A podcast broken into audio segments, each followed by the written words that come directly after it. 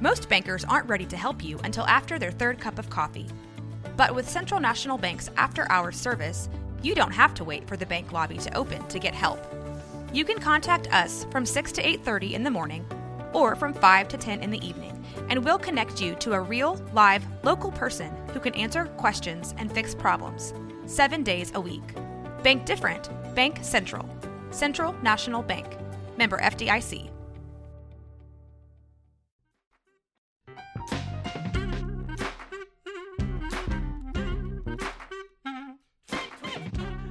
I'm Austin Meek with Waco Business News, and you're listening to Downtown Depot, where we track the ins and outs of Waco business. My guest today is Phil Helberg of Helberg Barbecue. In this interview, we'll talk about his recognition as one of the state's top 50 pitmasters and how the Texas barbecue scene itself is evolving. I don't know if you've noticed, but themes seem to be back in full swing around town with regular weekly and monthly events. Tonight's First Friday downtown. Tomorrow, Baylor has their first home opener football game. The Bears are coming off the best season in school history and picked to win the Big 12 Conference for a second consecutive year. Kickoff is set for 6 o'clock tomorrow night at McLane Stadium. The Bears are hosting the University of Albany. And not happening in Waco, but a Labor Day weekend staple in McLennan County is Westfest. The parade is tomorrow morning at 10, and the music kicks off tonight. There's a variety of game tournaments slated and guaranteed good food and carnival. You can find more information at westfest.com. We'll be back to talk with Phil Helberg right after the business review. The driving question. I'm CJ Jackson, and this is the business review. There's an important question you should be asking yourself. Authority on habits and wealth creation, Tom Corley, explains what this question is and why it will steer you toward success most successful people, especially entrepreneurs, they have a vision of their future selves and their future lives. A vision actually gives you a clear idea of where you want to go and who you want to be. Your vision, it reveals your dreams. In order to realize those visions, you have to accomplish or realize dreams. Now, every dream, behind every dream, are a number of goals. So, what, what is one thing you can do every day that uh, will actually help you the most in your life, keep you moving forward? When you do anything uh, gr- like growth habits, or re- when you read, when you educate yourself, self education, uh, when you pursue goals, pursue dreams, when you're growing and moving forward, well, that, that's an investment in your future self. Corley explains that when you realize your vision, the dreams and goals become clear. Then, as you meet your goals, your vision becomes your reality. So, that vision helps you climb the ladder in the right direction. You know, you, it, it's not monkey bars, you're not all over the place. You're going in uh, the direction of your vision. At the beginning of every day, the, the question you should be asking yourself is what can I do today that will make me proud of myself, that will benefit the future me? The Business Review is a production of Livingston and McKay and the Hankamer School of Business at Baylor University. You can hear the Business Review each week on KWBU during Morning Edition and All Things Considered. Please join me in welcoming Phil Helberg to the studio and to Downtown Depot. Glad to have you, Phil. Thanks for having me. Can you tell us a little bit about your Waco history and what has you in the area? Yeah, so I had a couple of stepsisters attend Baylor University graduated in 15 and 16. And at the time, I was working on a cruise ship, actually in the Pacific Ocean in Hawaii. That was where I met my wife, Yvette. Uh, her and her family came on board as passengers. And is she Hawaiian? No, she's okay. uh, she's half Filipino. So she, she does could, have a very exotic look about she her. She could easily be, yeah. And when she was there and they were there, there. Well, first of all, there are a lot of Filipinos in the in the in Hawaii. But yeah, she would get mistaken for a local too. But uh, yeah, so that was how I met her. But when I was done with Ship Life, moved in with her, Southern California. She was finishing up her degree at Biola University. And I, the more I did a lot of traveling, I was like 19, 20 years old, and um, really just had just kind of gotten in touch with my spirituality and was like had this wanderlust and everything. The more I traveled, the more I was like, Texas is home. Texas is where it's at. It's where I want to be. And uh, so we would take a lot of road trips back to Texas, and um, meeting up with family was a big part of that. So you know we'd hit the family reunion and you know visit Waco, visit the the siblings and whatnot, and. Uh, I didn't I wasn't paying a whole lot of attention when we were visiting through here because I just never ever thought it would be my future home but she really loved it and it reminded her from where she's from. She's from a small uh, farm town just south of fresno. She grew up on a on a farm out there and so she liked the size of waco and the like proximity how you can be 20 minutes from downtown waco and be like in the middle of nowhere on a ranch you know she really liked that aspect of it. Where I'm from in Houston, it's not like that. You know, from downtown to get out to the country, you're talking at least like an hour. So she was like, you know, it's a good sized city. Um, you know, you can get out of it pretty quickly if you want to feel like you're away from it. And I was like, you know, that's a good point. And we started looking at, um, we started looking at moving out here right after we got married.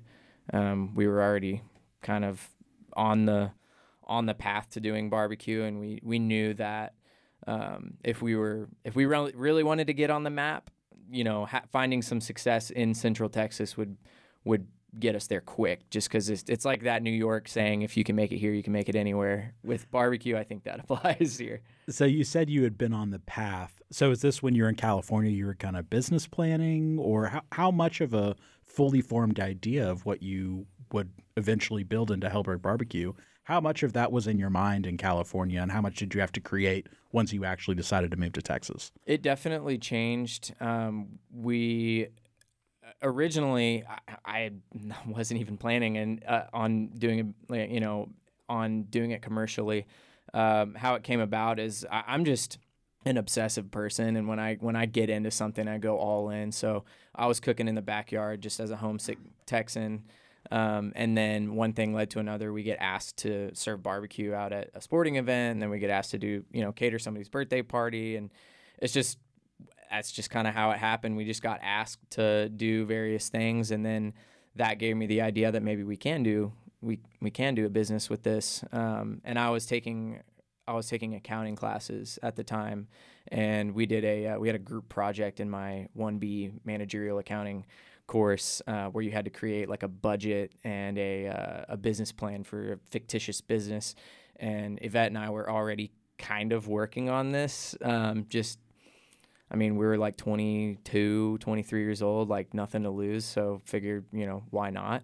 And uh, I convinced my my classmates that were in my group to just like use this this model of a business we were already kind of i was just working on a lot of food costing stuff because people wanted us to do their catering for this that and the other so i had to figure out what to actually charge right okay. so i had a lot of food costing done already and they were like whether they were actually interested in it or they just wanted to piggyback off of some work that was already done and figured that would be the path of least resistance they went for it and so we ended up it ended up being like you know our group project and i actually cooked a brisket and like cut it and served it while we were presenting so it was an wow. easy easy a there but um, yeah we were we were for sure wanting to come to texas come back really just because like as soon as we got married i was you know if we were going to have a family my kids were going to be texans non-negotiable so that was that was like my hard line but we also knew that you know, with us being as young and broke as we were at that time, like there's no way we were ever going to get it off the ground there in Southern California. And we also didn't have a network there either. I mean, we didn't have a network here, but at least it was a lot cheaper to get started than over there. We just saw a lot of restaurants go in and out of spaces down there incredibly quick. And so we were like, yeah, I don't think that's the best. With no experience, you know, neither of us had any experience owning a business before running a restaurant. So, does good barbecue exist in Southern California? It does now. There, at the time that we were getting started doing like pop ups and and catering and whatnot. And so, what year would this have been? 2016, 2017. We, there were a few other um, kind of like illegitimate backyard pop ups going on just because at that time the health department hadn't got on board with offset wood burning smokers yet and so everyone that was doing it like the right way wasn't able to do it legit yet and we were not going to be the the the uh, trailblazers to to get them on board with that. Like no one knew who we were. You know, uh, we were young, and no one would take us seriously or anything. So I mean, like I tried having some conversations with some health department officials, and it just everything went way over their head.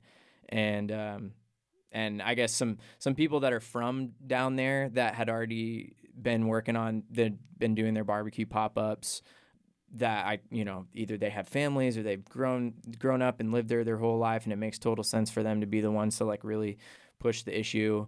For us, it was like, well, I don't really want to stay here long term anyway, so I'll just move home and do it there, where it's already like there's a whole separate section of the Texas Health Code for barbecue pits, you know. So we we're like, this is just this is where we want to be anyway, so we might as well pack it up and move it over there and, and do it there. But yeah, there are a few places down there now. One in particular which is ironic. I used to teach part time for an after school program, and uh, one of the schools I taught at, the probably the most well known like craft barbecue joint in Southern California is right around the corner from that school. I used to pass by there all the time, and I know the guy.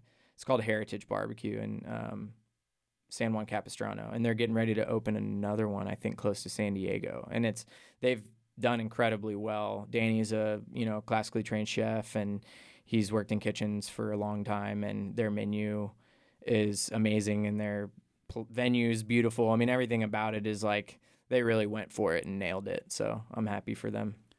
Your managerial accounting counterparts and you and Yvette had put together this little sample budget for the project. You had ulterior motives and you're putting together your pro forma for a legitimate business you were looking to start. What were the things when you think back to 16, 17, as you were really getting this rolling? What are the things that were totally surprising to you? Like from a theoretical perspective, doing it in the class, oh, yeah, this is what it's going to be. But when you actually opened up the business, what were some of those big takeaways? And especially for people who are listening to this, a lot of people can dream up an idea, but the implementation of that idea is the tough part. So, what kind of uh, suggestions would you have, or advice, or unique things that y'all ran into? Can you share? Yeah, I I think it's funny because in the beginning we were both in business school of some sort, and then you know like uh, the further we got into really doing this full time, Yvette ended up kind of abandoning her MBA because she was like, I'm learning more doing it here than I am like just learning about it theoretically. But I think the biggest thing that caught us off guard was we weren't planning. I think in the beginning we in the beginning we were planning on being successful. And then it got really hard for us for the first like 9 months or so. And so all of our future plans of like what we're going to do when we reach certain milestones kind of went out the window because it was like we just we don't even know if we're going to survive doing this. I was like coming home from working cooking 16 hour days to like look on Indeed for jobs because I was really we were running out of money. We just kind of put all our life savings into getting this off the ground and and it was not looking like it was gonna sustain. Um, and then we had a couple of big breaks like with Texas Monthly and everything that turned I mean that turned everything around uh, for us. And so when we started when we, you know, especially when we moved from trailer to brick and mortar, we were just entering a whole new arena of like now we're ordering from distributors instead of just going and shopping for all the supplies that we're getting. And we got to learn how to work with reps and how to work around case minimums and things like that and how to really track our food cost and, and things. So I don't know.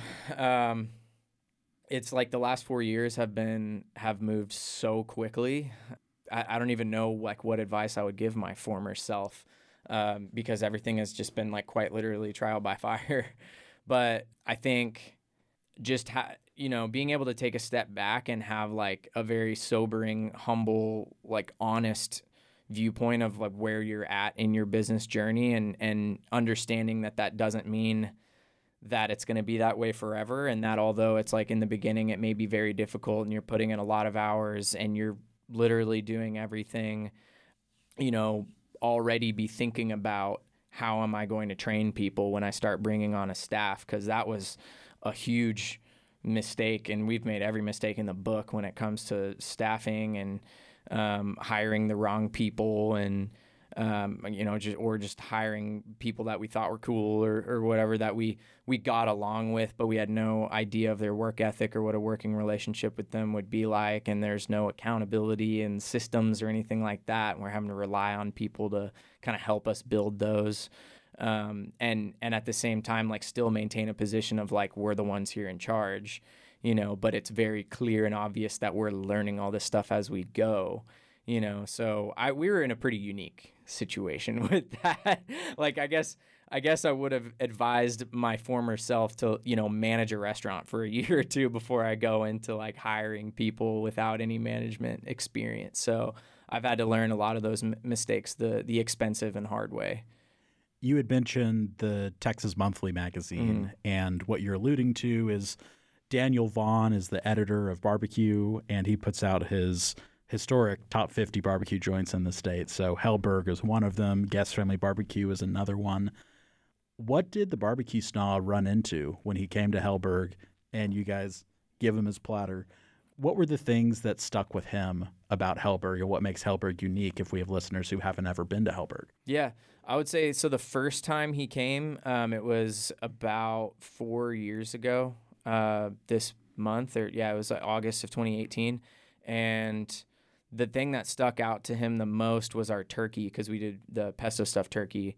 And that was like, you know, pretty much everything else on our menu was pretty standard. We were just trying to execute really well, like at a very high level and not try and completely reinvent the wheel, especially being in, in Waco. Like, we're not in Austin, right? Where, where, where the, the market here is, has been made used to craft barbecue for you know more than a decade we're still kind of us and guess family are really still kind of laying the groundwork for people understanding like what what we're about and how this is different than the barbecue that they grew up with you know? But at that point in time that was the one thing that stuck out our, on our menu as unique and it was enough to get us on the uh, the 25 best new and improved joints list that following year. So that's that's one in 2019 that was like our you know our big break i guess was um, and I'm, i didn't even know this list existed. Um, i was really confused when texas monthly called me in march of 2019 and and asked to set up a, a photo shoot for a photographer to come out. And um, then i found out that so the the top 50 comes out every four years. In between there they do what they call a midterm list where since especially since aaron franklin changed the game completely back in 09 there has been this tidal wave of barbecue joints mm. opening in Texas and beyond.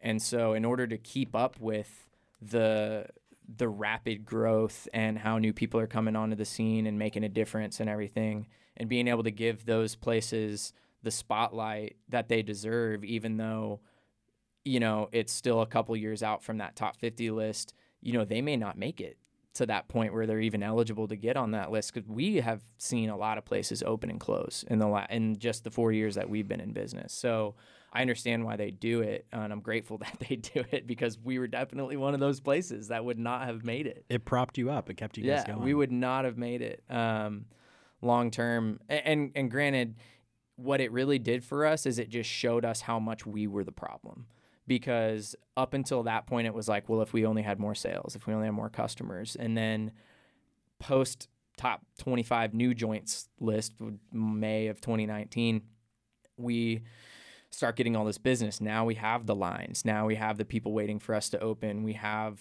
you know the the cash flow coming through and we're still not making money. And then that was like that was the big moment for us where you know we we sent somebody to go get ice on a random day um, this is like we've got the brick and mortar open at this point, and the card declines because we have we don't have enough money to buy ice for our Coke machine that day.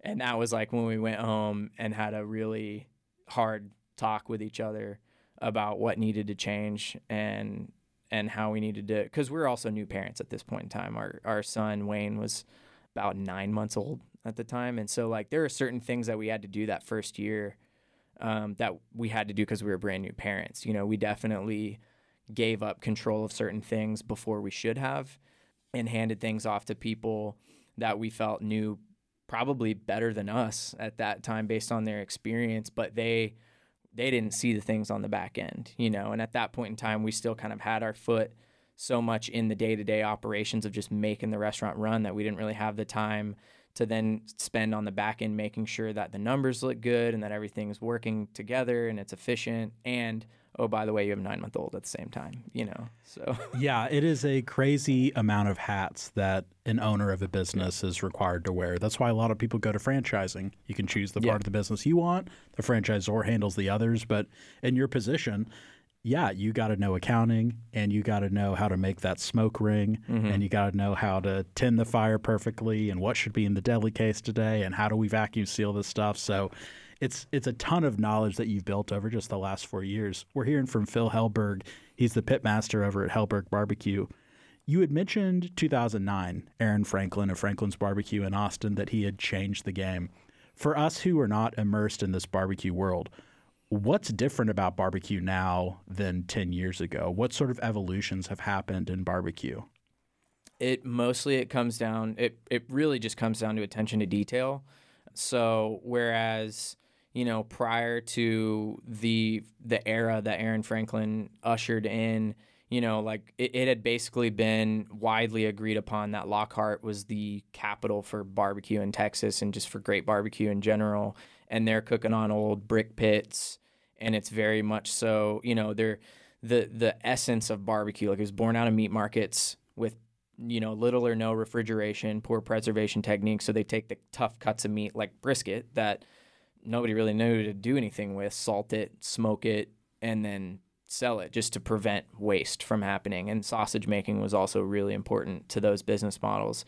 And so it was kind of more of an afterthought whereas now it's like we're making barbecue on purpose instead of instead of just like well we've got this meat that's to go bad unless we do something with it so but we very much so carry that mindset into everything that we do and that like we don't want anything going in the trash so that's why we make sausage you know and that's what's different i would say also about like craft barbecue is um, are you familiar with like I'm sure you are with the different waves of of coffee, right? Like there's first, second, third wave coffee. You know, like all of our nice roasteries that we have here in Waco, like Pinewood and you know Native Sons and all those guys are third wave coffee.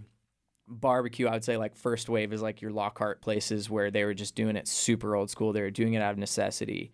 And then when it became commercialized and you get all these chains opening up like Dickey's and Rudy's, that would be what I would call like second wave. So they're they're not making their sausage there. You know, they're they're trimming the briskets the absolute least amount possible for cost savings, cooking that in smokers that do most of the work for them to save labor because tending a fire for 18 hours is, you know, costs a lot in labor. It doesn't take a genius to figure that out and yeah and then so you're not making pickles you're not you know as as much it's a the passive path of least resistance sides out of a can all that kind of stuff and then craft barbecue comes along aaron franklin comes along choosing to buy prime briskets instead of like just using the cheapest you know toughest cut of meat possible and making the most of what you can it's it's no we're going to go out and find the best possible ingredients that we can find and make and see what we can do with that. And then we're going to use every bit of it because it's so expensive. And you know you can't afford to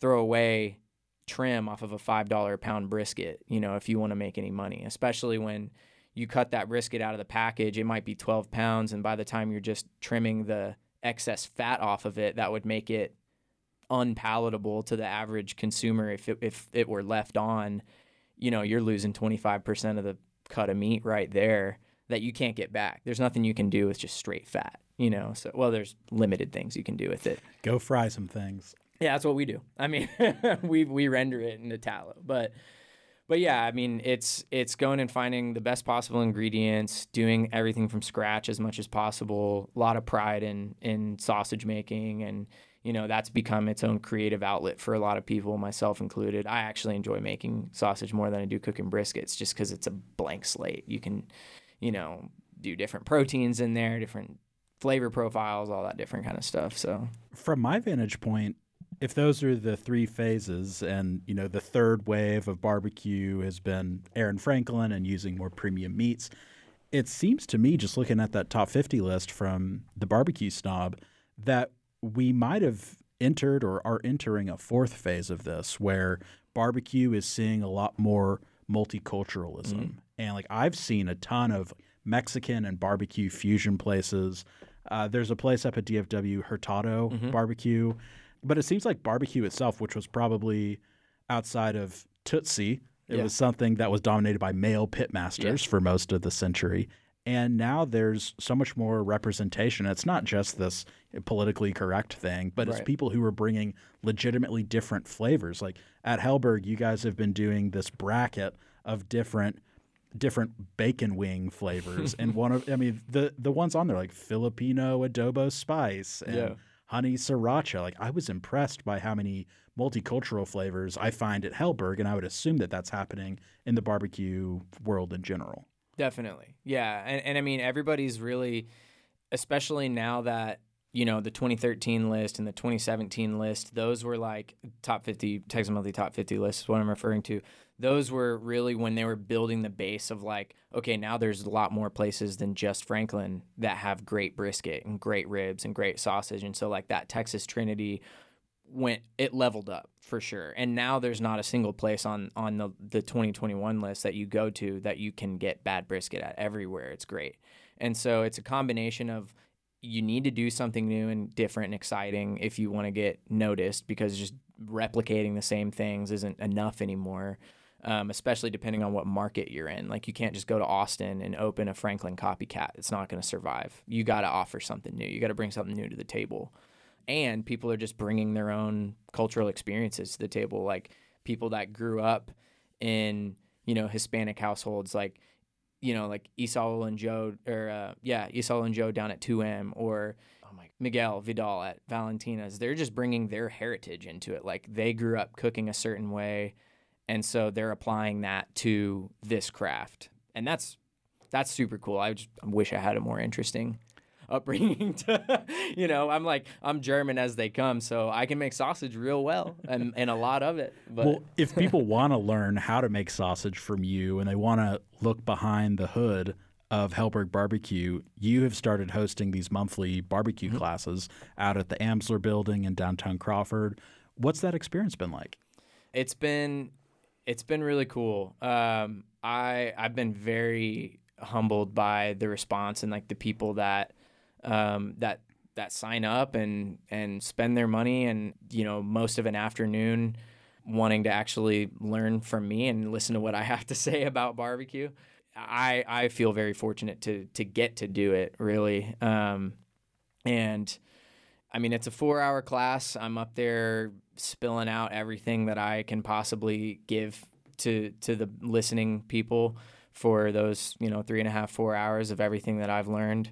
Um, I've spent it, it's it's one of those hobbies uh, and crafts that it's it's interesting in that you have to dedicate an entire day to a brisket cook and a lot of people can't do that or they get very limited chances to do that and so repetition strengthens and confirms and that's how we get better at things. But if you can only smoke a brisket maybe once a month it's going to be really difficult to uh, continuously improve. So my hope is that i just help people skip a lot of wasted time and money and heartache on dedicating a whole day to something that that ends up I want you to have good results basically. If you're going to spend, you know, brisket's expensive, you know, if you're going to buy a prime brisket, you're probably spending 80 to 100 dollars and then, you know, at least probably 10 to 12 hours uh, preparing and cooking that thing. I want you to be happy with the outcome and I can just help you get there a lot faster and you know, skip some of the hard lessons that I had to learn along the way and and frustrations, you know, cuz anytime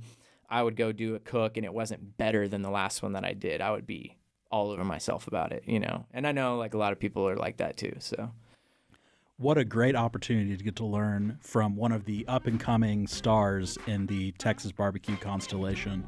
Phil Helberg is the pitmaster of Helberg Barbecue out there in Valley Mills. It's a great drive, 15, 20 minutes from downtown Waco. Beautiful space you got there, and it seems like every time I go to Helberg, it's more crowded than it was the last time. So, congrats to Yvette and you and the whole team on your success, and thank you for coming on Downtown Depot. thank you. Thanks for having me. I appreciate it. Thanks again to Phil Helberg of Helberg Barbecue and to you for tuning in to episode 133 of Downtown Depot here on Waco Public Radio. You can find me in between episodes on Facebook and Instagram at Waco Business News and catch me here on the third Friday of September for another conversation with an inspiring small business owner, civic leader, or engaged citizen sparking Waco's revitalization. I'm Austin Meek, and you've been listening to Downtown Depot where we track the ins and outs of Waco business.